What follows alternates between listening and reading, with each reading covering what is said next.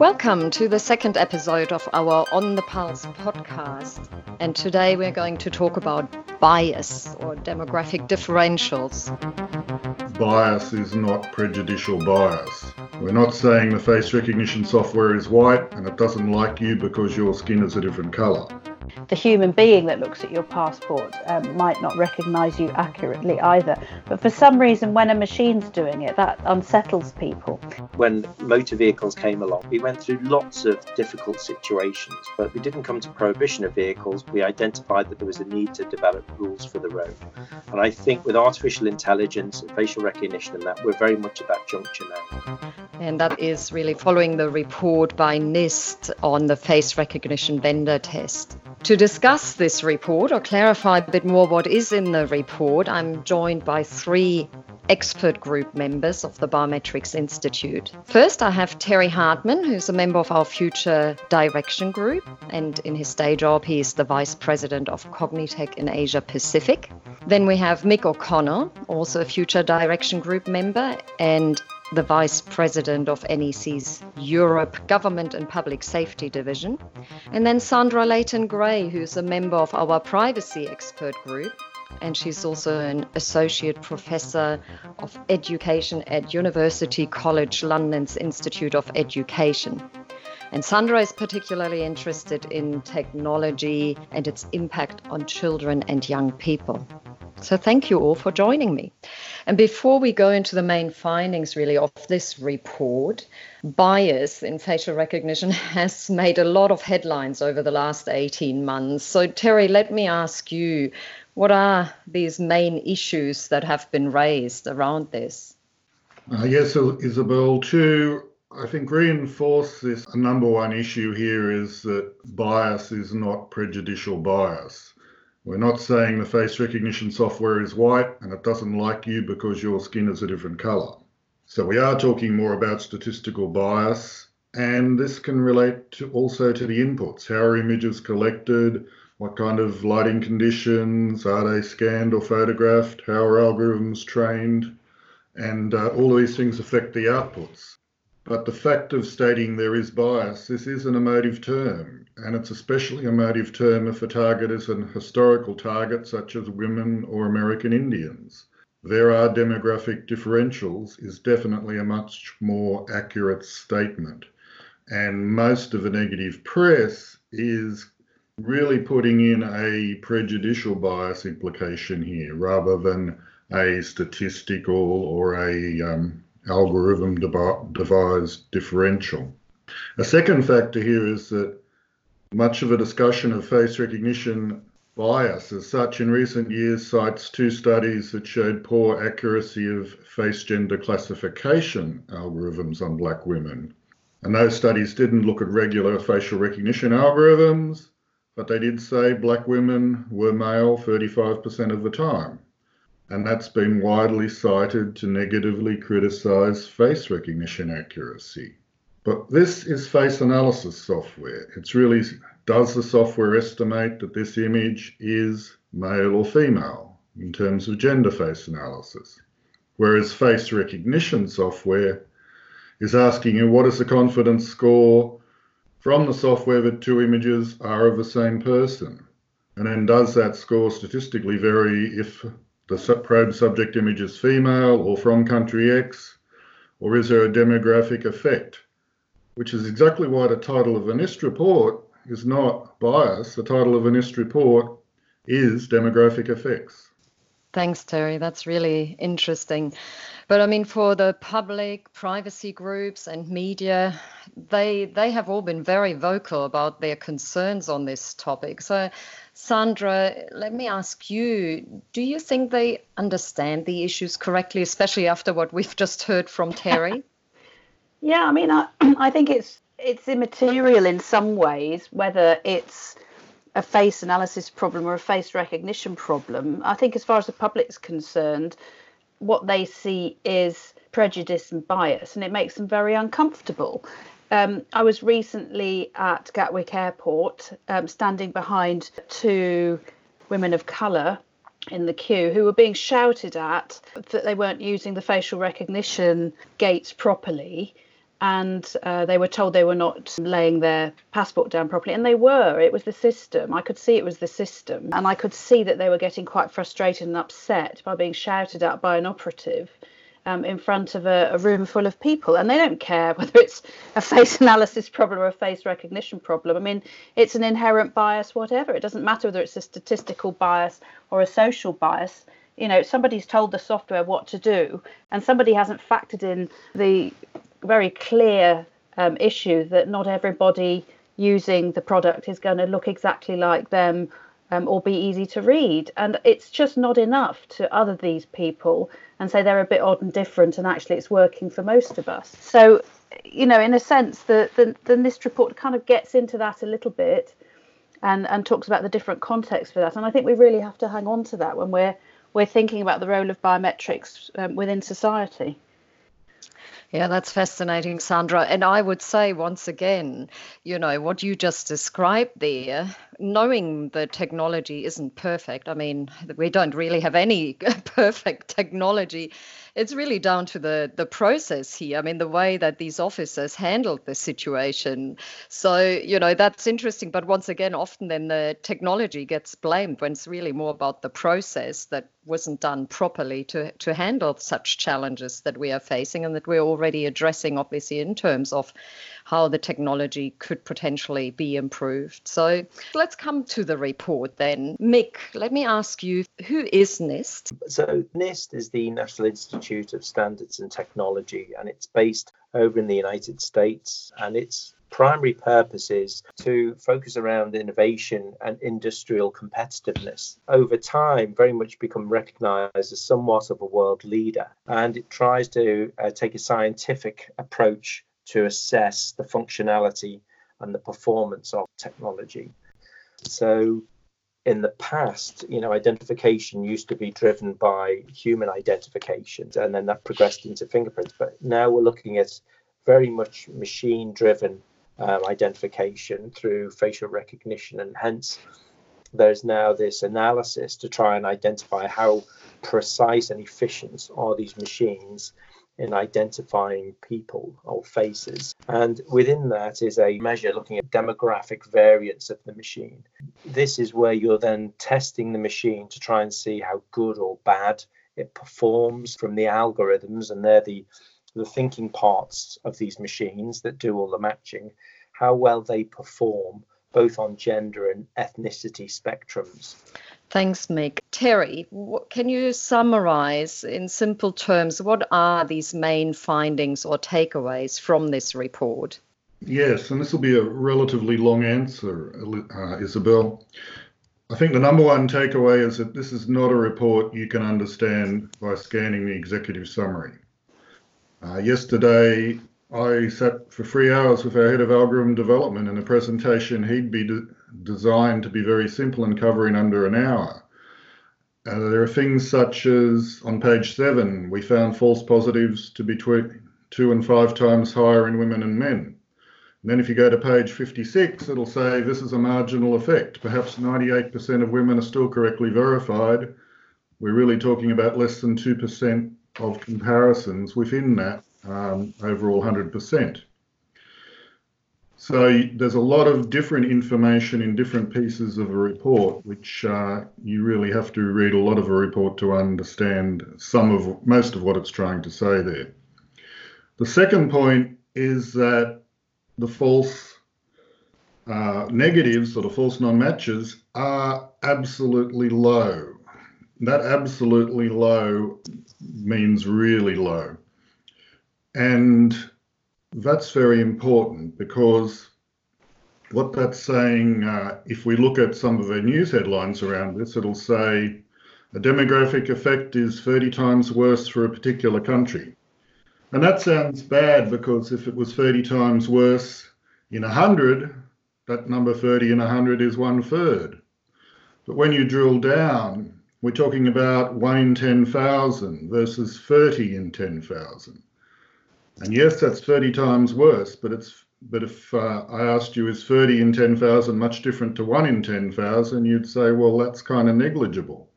And those are the worst case figures here. Um, the matches false matches are 1 in 10,000 for men in Eastern Europe, 30 in 10,000 for women in West Africa. So, uh, exaggerating the um, numbers here, or taking the numbers out of context more to the point, is a dangerous thing. You've got to understand what that size is. It's 30 in 10,000, for example. The third thing is not all algorithms have the same effects. And uh, different algorithms might be matching better African American males. Uh, several algorithms are worse on American Indian females. But, you know, a lot of the algorithms around the world have never seen American Indian females either.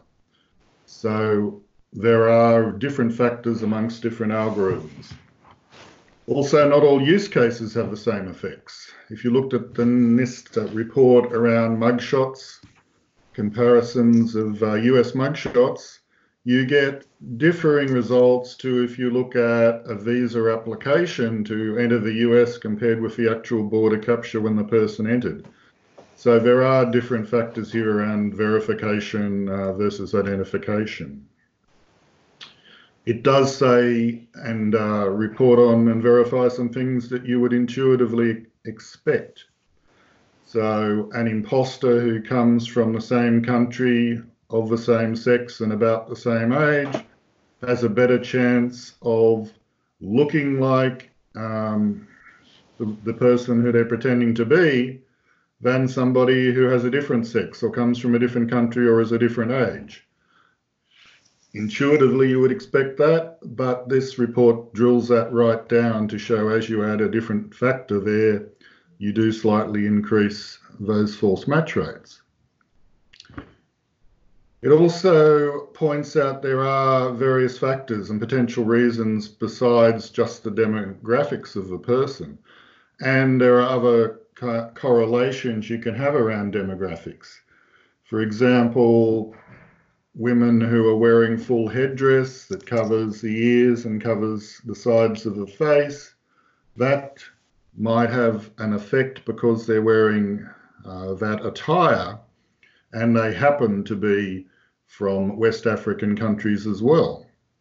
Those countries might have lower image quality capture because they've got poorer scanners, uh, less sophisticated offices in which the enrolment is being done, and so on. So there are a number of factors that are alluded to and pointed to in this report that can also affect the uh, demographic end results. So uh, I think the final thing here is it's the ingredients for a recipe. Running this report would be a little bit like running a report against fingerprints and finding as a result of that that construction workers have poorer fingerprint matching rates than office workers. So, what do we do about that? Well, we should introduce some capture devices that perhaps look at infrared or penetrate the finger skin better.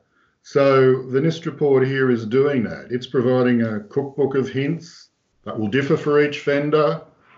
There's 1,200 pages there for vendors to find their own results and to improve on what are already low absolute error rates.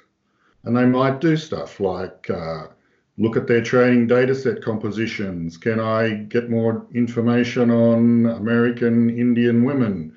Feed that into my systems. More information on West Africans, depending on what, what sort of uh, information you have in your system. So it's a recipe, it's a cookbook. It provides a lot of food for thought and information. Wonderful. Well, let me ask you about one of the ingredients then in your cookbook recipe.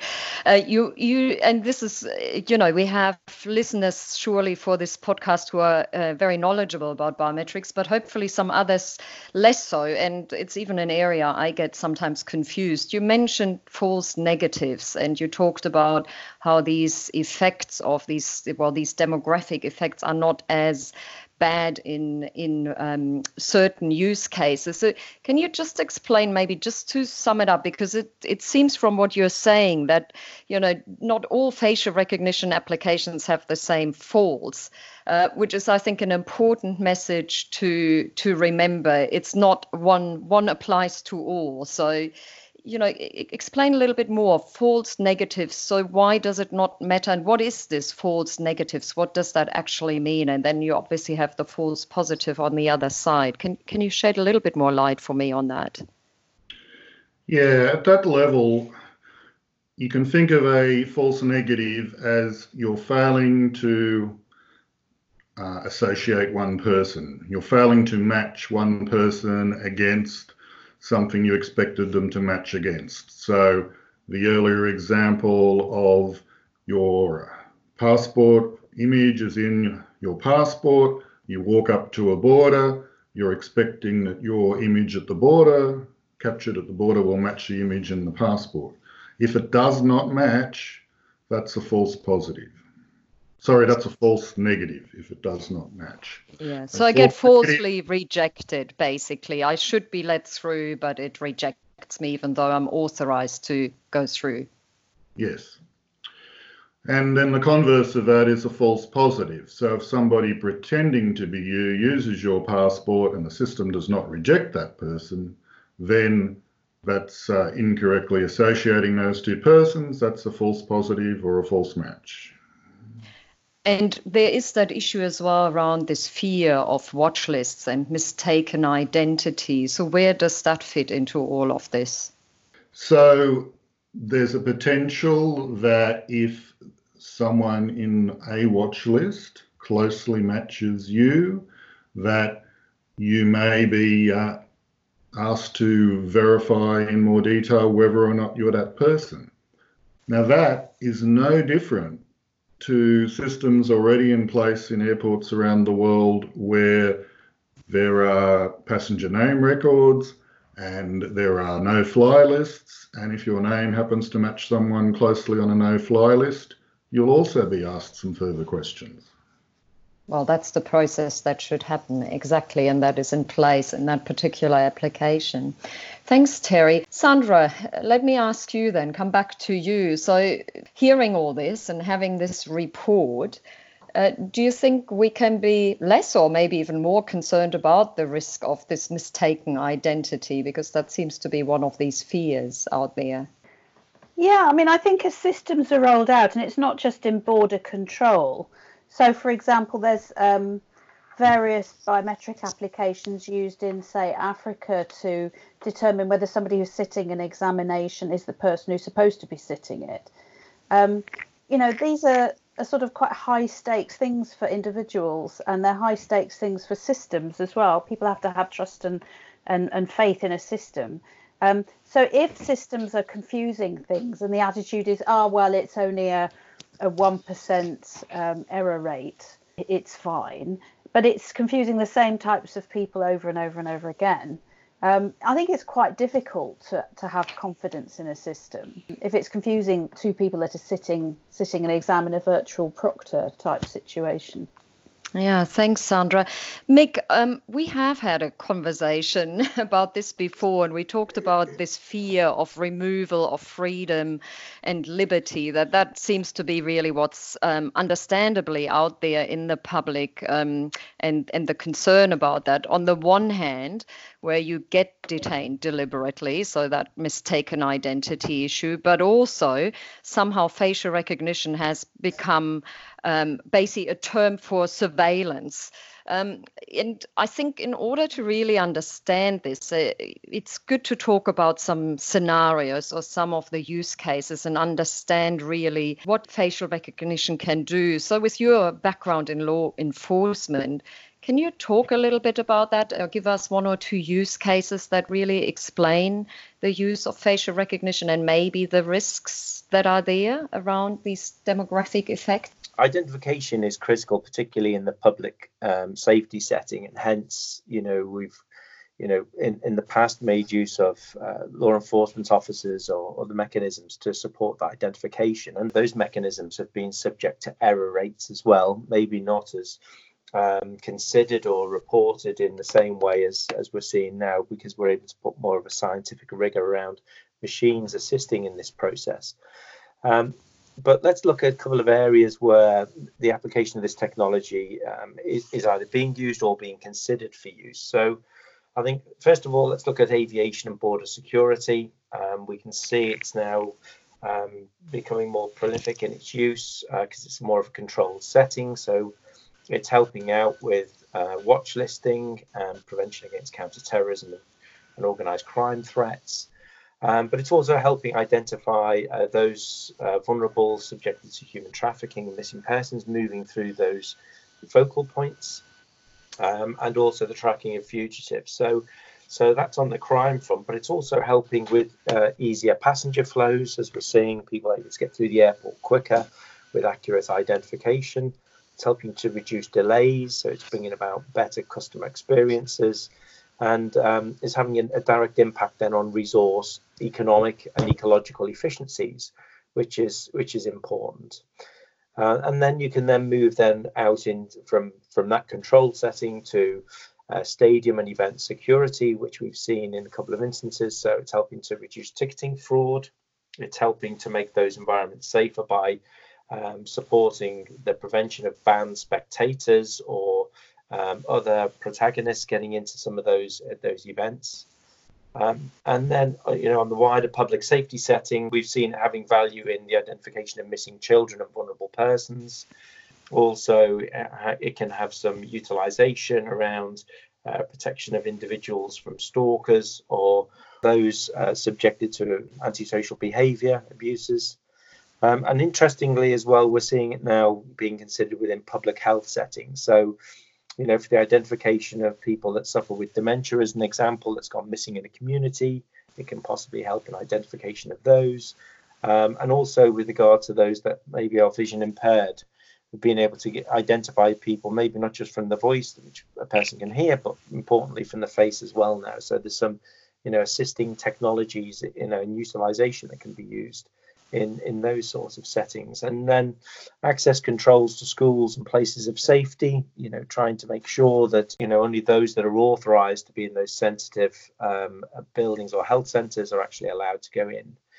And uh, finally you know if we then look at post incident response you know we've all unfortunately seen the tragic events of terror and other activities. And naturally it's often a a common response then try and collect mass CCTV footage or whatever. But but that's a huge burden on law enforcement and others to try and process that mass amount of data. But with the use of facial recognition technology and other, other technologies, they can get through that much quicker and through that automated processing, which can enable officers to be more responsive. They're able to get onto the street quicker to possibly locate and detect the offenders whilst there is this fear of mass surveillance or mass utilization of this technology, in most instances that we're seeing in the normal working environment, it's aiming to be used as an enabling technology to help those responsible or tasked with those activities to make better decisions slightly quicker.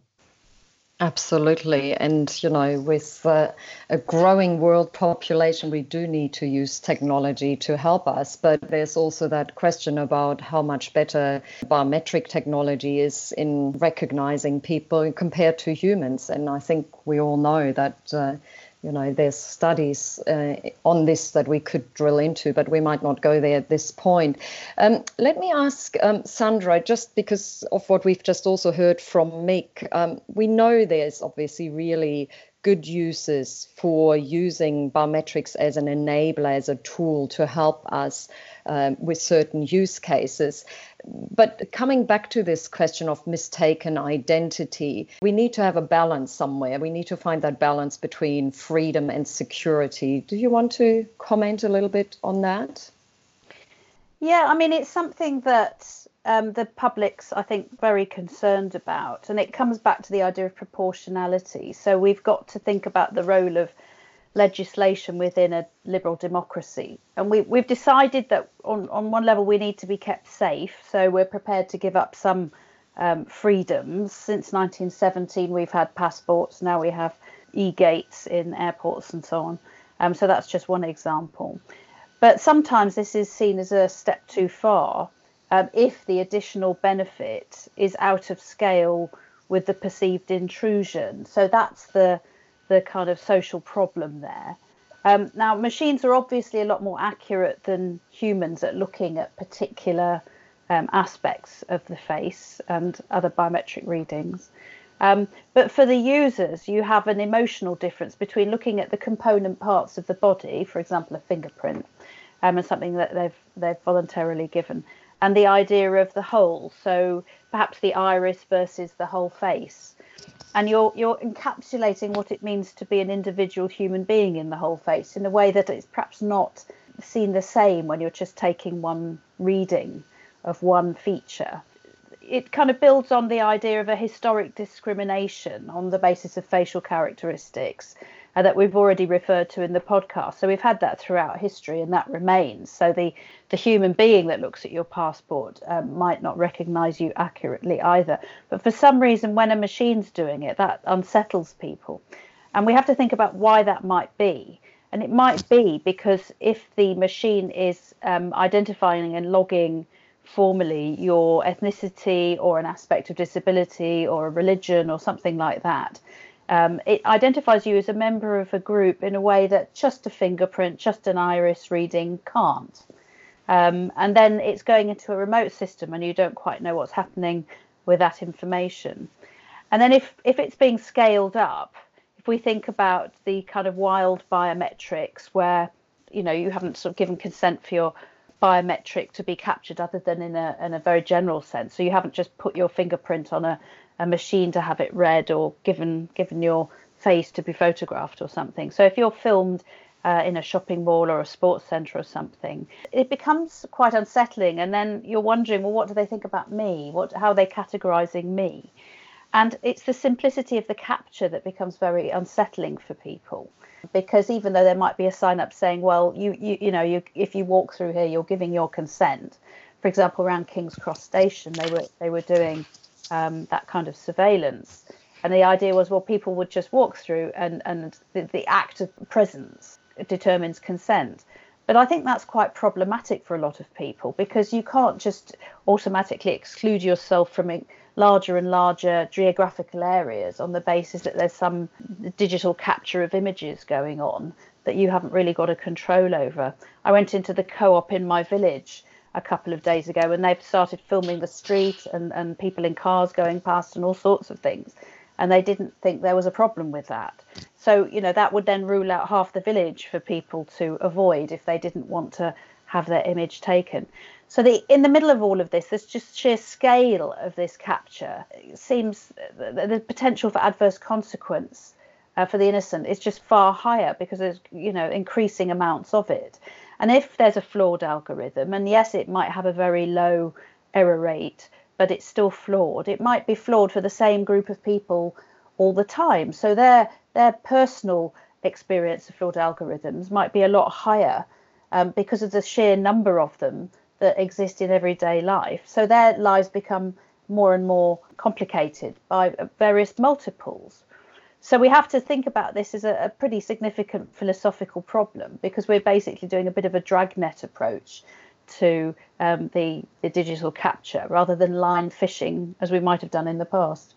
Thanks, Sandra. Yeah, I mean, it is interesting to really think about how the public perceives things and how technology can create concern. And it's ultimately really about the trust and the control, isn't it? But fascinating um, views, Sandra. I mean, let's let's just think for a moment. We've talked very much about these government applications, law enforcement, and borders.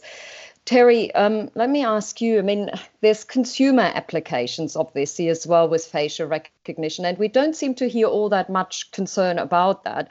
So we are all very used to using our smartphone now with a fingerprint or even a face biometric on it. It's very convenient, very easy. Um, what's the situation with those kind of consumer type applications? Do we need to worry about this bias issue in that context and also maybe what Sandra just said about how people perceive it because I don't seem to get concerns there very much that that make headlines. So you have to look at the use cases here and you have to look at what the applications are. So the kind of applications you're talking about, which might be uh, mobile phone financial transactions, for example, are typically one to one. It's are you matching a photograph previously taken of you? And it's usually on the same device. in any case, false negatives are much less in one to one scenarios. So the risk of chance of you not being you are much lower. So that tends to mitigate against a lot of demographic effects that may happen when you're comparing with a range of individuals and you're getting a false positive against someone who happens to look like you. You know, and that's not the kind of application you're running typically in consumer controlled applications. And and uh, it's also a multi-factor authentication scenario, better than a password. So you're not just using Face to get in always. Even if you're using Face on your phone, there is a factor of authentication there that you have your phone as a second factor, for example. So liveness and usability factors are much more of an issue around those kinds of consumer applications than um, than face recognition demographics in these one-to-one scenarios. Excellent. Thanks, Terry. That's really helpful. And I think it's really good to make that differentiation uh, between those different use cases and understanding this better. So, um, I guess, Sandra, let me come back to you. The report also highlighted an issue with the algorithms not being able to competently recognize children. Now, children is obviously an area you are interested in. Looking at this, um, what are the impacts or what are the scenarios? Are there areas you're concerned about, or maybe the contrary, where, where you think it's not so much of a problem? Well, it's always interesting when we start thinking about the case of children because they're seen as some kind of societal add on even though they're 25% of the population and there are very many of them uh, in circulation, they're seen as a bit odd and different and other, um, which is always a bit uncomfortable for me as an education researcher. Um, so yeah, they're kind of in these systems. They're downgraded as citizens, so they can't use the e-passport gates because uh, certainly not when they're very young, because it's very difficult for them to um, differentiate amongst children. Um, children's biometrics are often very similar. So they're forced to queue for a much longer time as their faces are so readily confused. And, you know, coming on top of the idiocy of holding up your newborn um, to try and get a passport photo uh, done for them for biometric passports, when newborns really do look very similar, and it's very difficult to get a very floppy baby to have a picture taken. It just seems to me that we're we're saying something quite interesting and um, a little bit unsettling here about who's important in society and who isn't. And the punishment for not being important is the very long queue and the occasional telling off um, by border control. And so I think we, we need to think a little bit more carefully about what we think children are um, and for them to be a bit less of an afterthought in these systems. Mm, thanks, Sandra. Very interesting. And, you know, so many, again, so many different use cases uh, where, you know, the technology can be used to protect children as well. I'm just even thinking about, you know, if the, the kindergarten or the school is in a bad area of town and who has access to the kindergarten and could you control that via a, a biometric? So it's, yeah, it's always that balance. I'll just butt in. I mean, there, there's a lot of us that think that, um, going into a relatively small kindergarten run by the parents where they've decided to use a biometric for entrance. That's a very good example of, of a positive way of using kind of bi- biometric recognition systems um, because it means that uh, everybody's sort of had a, a, democratic conversation about whether they want it used. And it really is something that's been decided to be a lot more convenient. So I think mm. there's a difference there between people collectively having a lot of say in whether these are, are, are deployed or having it imposed on people when they feel uncomfortable with it. Yeah, thanks, Sandra. Very interesting. Actually, Mick, let me ask you a question, and we're coming to to a close here very soon. But um, before we talk about what what do we do next, let me just ask you. Obviously, you also working like Terry for a supplier of uh, face technology. What do you think you your community can really take away from this report, or what is it uh, really that we need to do to limit the impact of bias?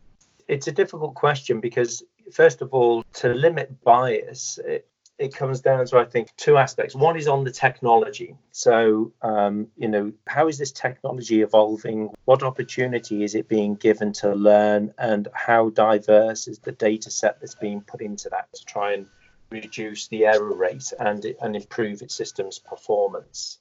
And we've seen, I think, from the technology aspect that, that that's improving significantly. And the next part, though, is very much then the use case, which then comes into the public debate and also the operational environment of, of the policy, which can then frame the process from the use of this technology. And I don't think, you know, from what we've seen today, to try and um, close off some of the, the public risks and the, and the questions that we've had, that we've we've really been in a position of having that policy or that public debate about utilization. Um, we've seen, as Terry outlined, it's you know um, a frequent use of the, of the technology within banking and, and, some of the easier systems to enable uh, identification for uh, specific activities in the banking and also in the aviation sector. But as Sandra rightly um, pointed out as well, when we then start looking about public utilization of this in a wider setting, oh, are we actually having that informed debate with regard to where do we need to use it? Because otherwise, we're not going to be proportionate in its application. The public aren't going to be sanctioning it.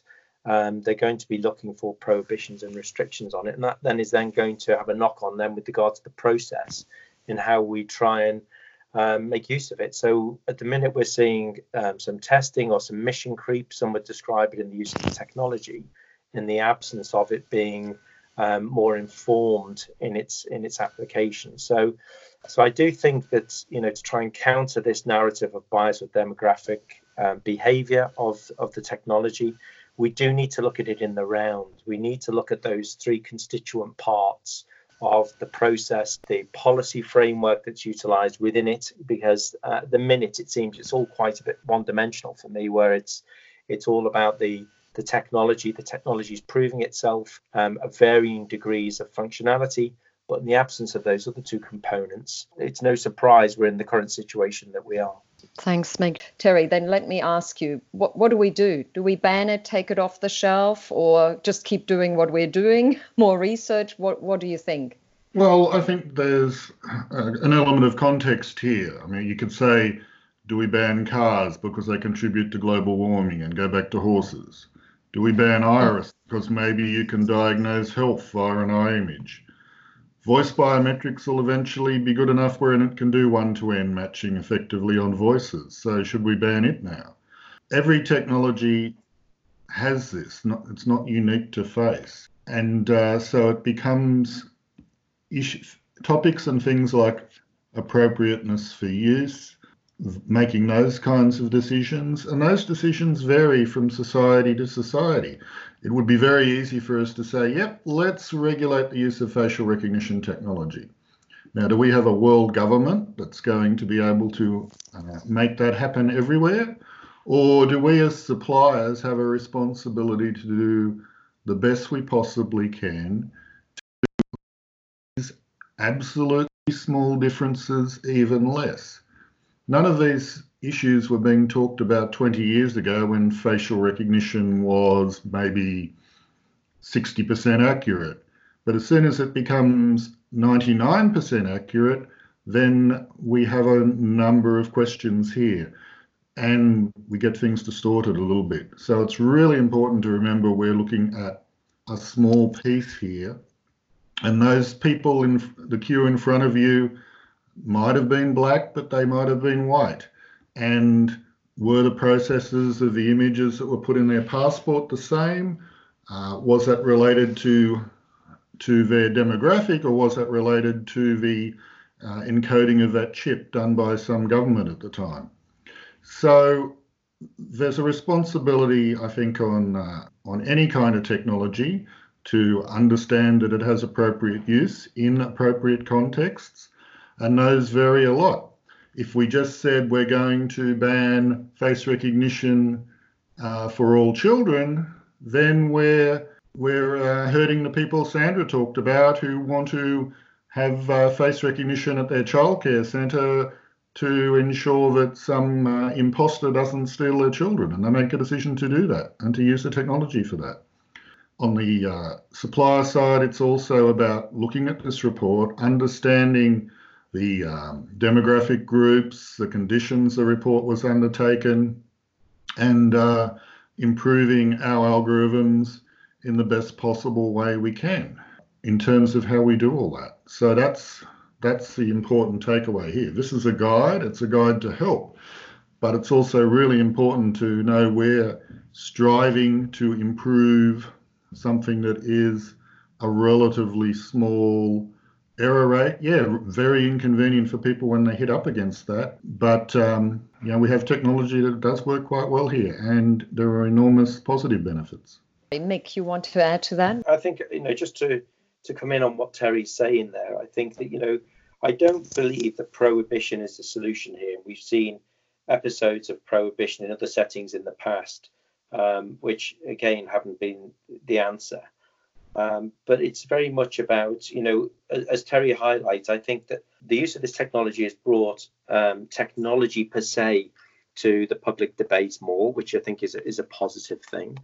Um, as a consequence of that, we've seen significant advancements, not just in the, the functionality of that technology in the last 10 years as a consequence of it being used in some of these public settings, but importantly, the behavioral aspect of the companies that are responsible for creating this. And many that are in this space are now very much driven about their social value responsibility. They are looking for proportionate and lawful use of this technology and to do it in partnership so that uh, both with the community and with regulators or society to make sure that it is used in the, the most appropriate way. And no one wants to see ubiquitous use on this in those Orwellian settings. But where it does add value um, to help, then as with all technology, then we should be looking maybe to make use of it because we're going to get advancements from it. Thanks, Mick. Like Terry said earlier, you know, different facial recognition algorithms have performed differently in these tests. Uh, we have standards for facial recognition. We have this report now. How do we get organizations to actually do the right thing? Guiding people, the Biometrics Institute has privacy guidelines. Does every organization look at using biometrics, use our privacy guidelines to start?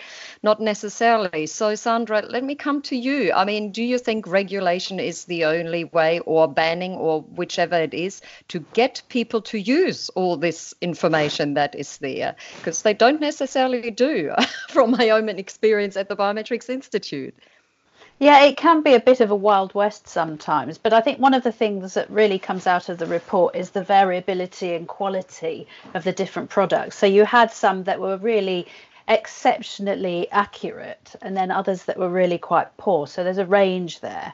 And the concern is that we, we sort of think of this stuff as it's all bespoke systems for particular um, contexts that are being sold, and they're not. I mean, sometimes they're they're off the shelf or you know very lightly adapted um, rather than being bespoke for a particular organisation. So there's an issue there about well, what happens if different regimes buy the same off the shelf products and you're um, misread on lots and lots of different systems. What does this say for your right to protest, for your right to travel, that kind of thing? So, what's the answer? Well, the answer is to have a lot more stakeholder involvement in how these systems are designed and deployed, and um, for consent to be more of a real thing rather than the thing that happens by default. So, more of a, an, an opt in after a series of collective conversations about their value. And how do we do that? Well, we often do that through our elected representatives, and we do that um, through regulation. So that's quite a sensible approach. Um, so we have to think quite carefully about setting an example for countries who have got the resources and ability to do this well, setting a kind of international tone for the kind of direction that, that regulation should travel. Yeah, thanks, Sandra. And, uh, you know, the Biometrics Institute worked with the United Nations Counterterrorism Executive Directorate and the Office of Counterterrorism on a compendium for recommended and good practices for the use of biometrics and data sharing and counterterrorism. And even that compendium, which is publicly available, hasn't really been used probably as widely as it should be. And, you know, it focuses obviously on law enforcement, but it stresses the importance of putting any biometric output into the context, which means have a person there who makes a final decision. Um, and, you know, again, we can only continue, I guess, to have these conversations, this open dialogue, and remind people of all the good things that are out there, including this report by NIST on the demographic effects. I, would like to thank you all. Just before I close, any final thoughts, Terry? Anything else you feel we should add? Just our cursory summary here has taken the best part of an hour. I think there's room for work to be done on improving the um, information about what the report does and doesn't say. And uh, what we're doing here is going a long way towards doing some of that. Wonderful, Terry. Mick, any final thoughts or key takeaways for you? I think what where I get comfort is we're starting to develop the rules for the road for this type of technology. When motor vehicles came along, we had we went through lots of difficult situations, but we didn't come to prohibition of vehicles. We identified that there was a need to develop rules for the road. And I think with artificial intelligence and facial recognition and that, we're very much at that juncture now. And the, the work of the Biometrics Institute and, others within that, I think, is very important. And industry recognizes its role and responsibility to, to be an active partner in developing those. And finally, um, if anyone does consider wanting to make use of facial recognition, I think what the NIST report demonstrates absolutely clearly is you need to know your algorithm. Don't just assume on this. There's now opportunity to look at the scientific rigor around functionality and performance. And only through the better use of this technology and an informed use of this technology um, will we start to develop better confidence in it. Wonderful. And Sandra, from you, any final thoughts? Well, I think the, the thing that really came out of the report for me is the need for high quality products and not to make too many compromises. Um, so there needs to be more attention to detail on that and more pride in the job, I think. Um, so not just producing the thing you can get away with selling, but you know working to the, the, highest possible quality. So that speaks very nicely to the the rules of the road idea, and embedded within that we can have a kind of high democracy um, push as well, I suppose, so that um, we're aware that this is quite a powerful tool and that it needs to be um, considered in the right context. And then I think with that and appropriate regulation and um, appropriate use, then you are getting more towards something that can be enabling in the way that everybody's been talking about today. Thank you, Sandra. I love the comparisons to driving a car on the road or cooking up a really good meal, it sounds like we have some work ahead in ensuring we all know how to drive biometrics. Um, and I think also accept that sometimes we do get it wrong, but then we need a process on how we deal with that particular situation. Thank you, all three. Um, it's wonderful to have such uh, knowledgeable and passionate people join us here for the Biometrics Institute on the Pulse podcast. We will certainly continue you know, driving the agenda, but also bringing the public to the table so they better understand how we drive or what we are cooking. So, thank you all, and uh, I look forward to speaking to all of you. And I hope our listeners will enjoy the second edition of the On the Pulse podcast.